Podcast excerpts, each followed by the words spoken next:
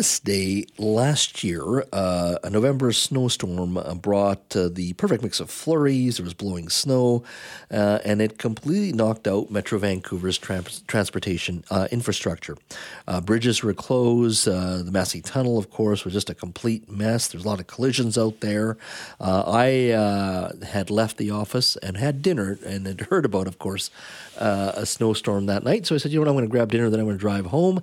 I was done by about eight o'clock uh, here downtown, and then I went uh, headed home, and it took me eight and a half hours, eight and a half hour commute. And uh, to be honest, I, w- I got off lucky. Uh, some people were trapped on the road for twelve hours. What did it sound like that night when Snowmageddon hit Vancouver? Take a listen.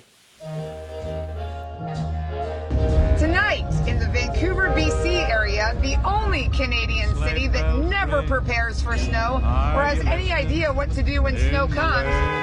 Watch out!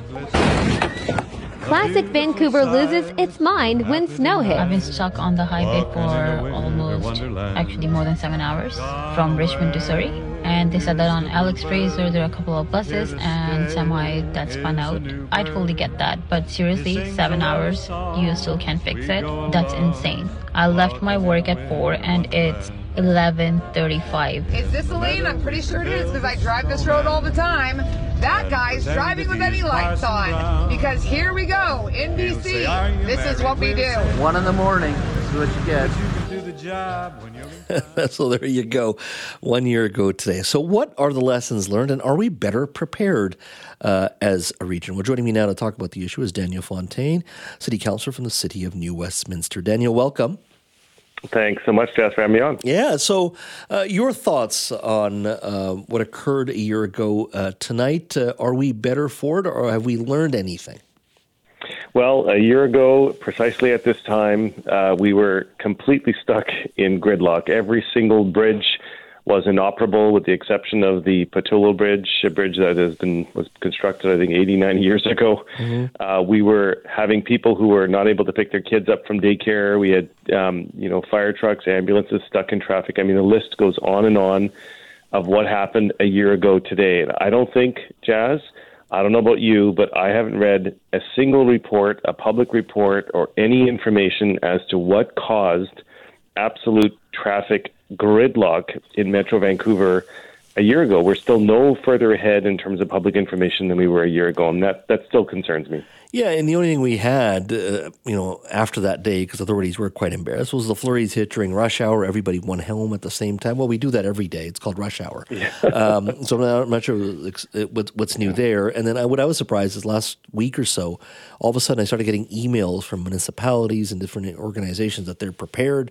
for the snow. And I said, well, besides sending me this press release, what's really changed? And what I found interesting um, is the fact that, you know, there uh, organizations, in this case, I think it was Ministry of Transportation, uh, who were responsible for the highways, dealing with flack, and that you had certain mayors running around doing a victory lap. Well, we did wonderful. Well, they weren't hit as hard. It's a variety of reasons, whatever it could have been.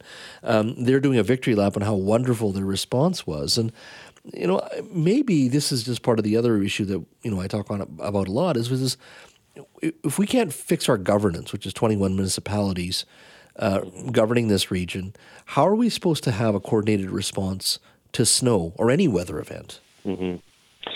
No, I, I 100% agree with you, and, and, and we can talk about this at a future date. But it's it's one of the reasons why I'm bringing forward a motion to to New Westminster Council in the next couple of weeks to actually look at the governance at Metro Vancouver. The fact that nobody at Metro Vancouver from a political side is elected to Metro Vancouver. They're all appointed by their own council. So there's absolutely zero accountability from that perspective to, to ratepayers and to voters. We have this patchwork of you know 20 plus municipalities in Metro Vancouver.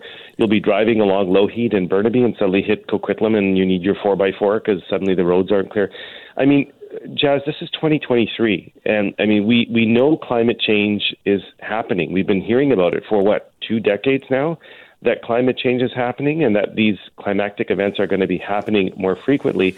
And yet we all seem surprised when we get a snowfall at rush hour and it shuts down our entire transportation network. And I think we should be doing better. And I think the fact that we're sitting here a year later from that event and we still don't have any public reports, no information public from the Ministry of Transportation, from Metro Vancouver, from the various municipalities leads me to believe that if there was a snowstorm with similar circumstances that happened next week in Metro Vancouver, it would take you eight to 12 hours to get home.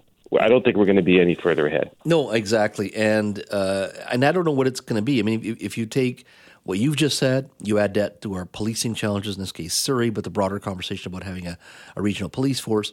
I mean, it goes on and on and on that we mm-hmm. everybody is siloed, everybody's content because hey, this is my little corner of the lower mainland, we're doing fine, thank you. That's their mm-hmm. problem, go talk to them.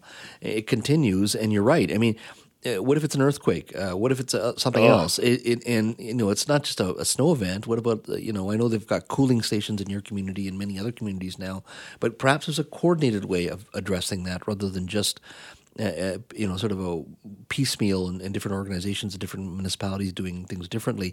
I mean, I, I remember a Research Co. poll. I think it was about six months ago, a year ago, that they did. That more and more people are looking at the issue of amalgamation, and that's got nothing to do with this, but in the sense that it does speak to let's start thinking together as a region.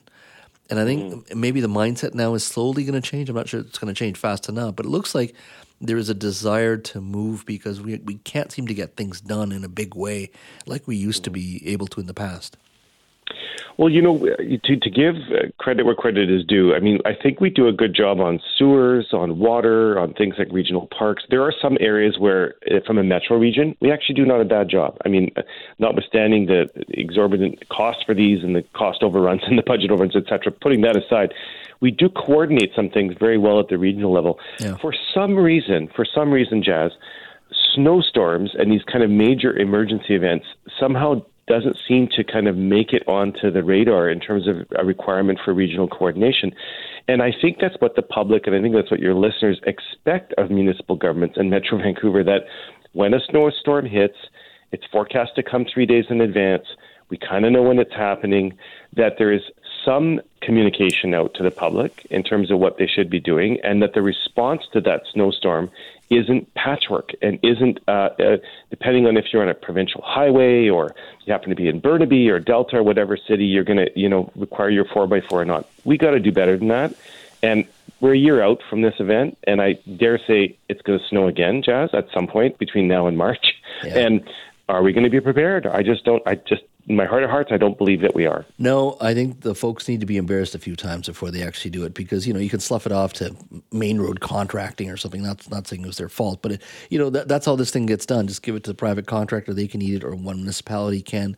And you're right; it, we've got to get on with it, and uh, uh, it may take one or two more of these events before they actually wake up. But yeah, we got to keep fighting. That's for sure.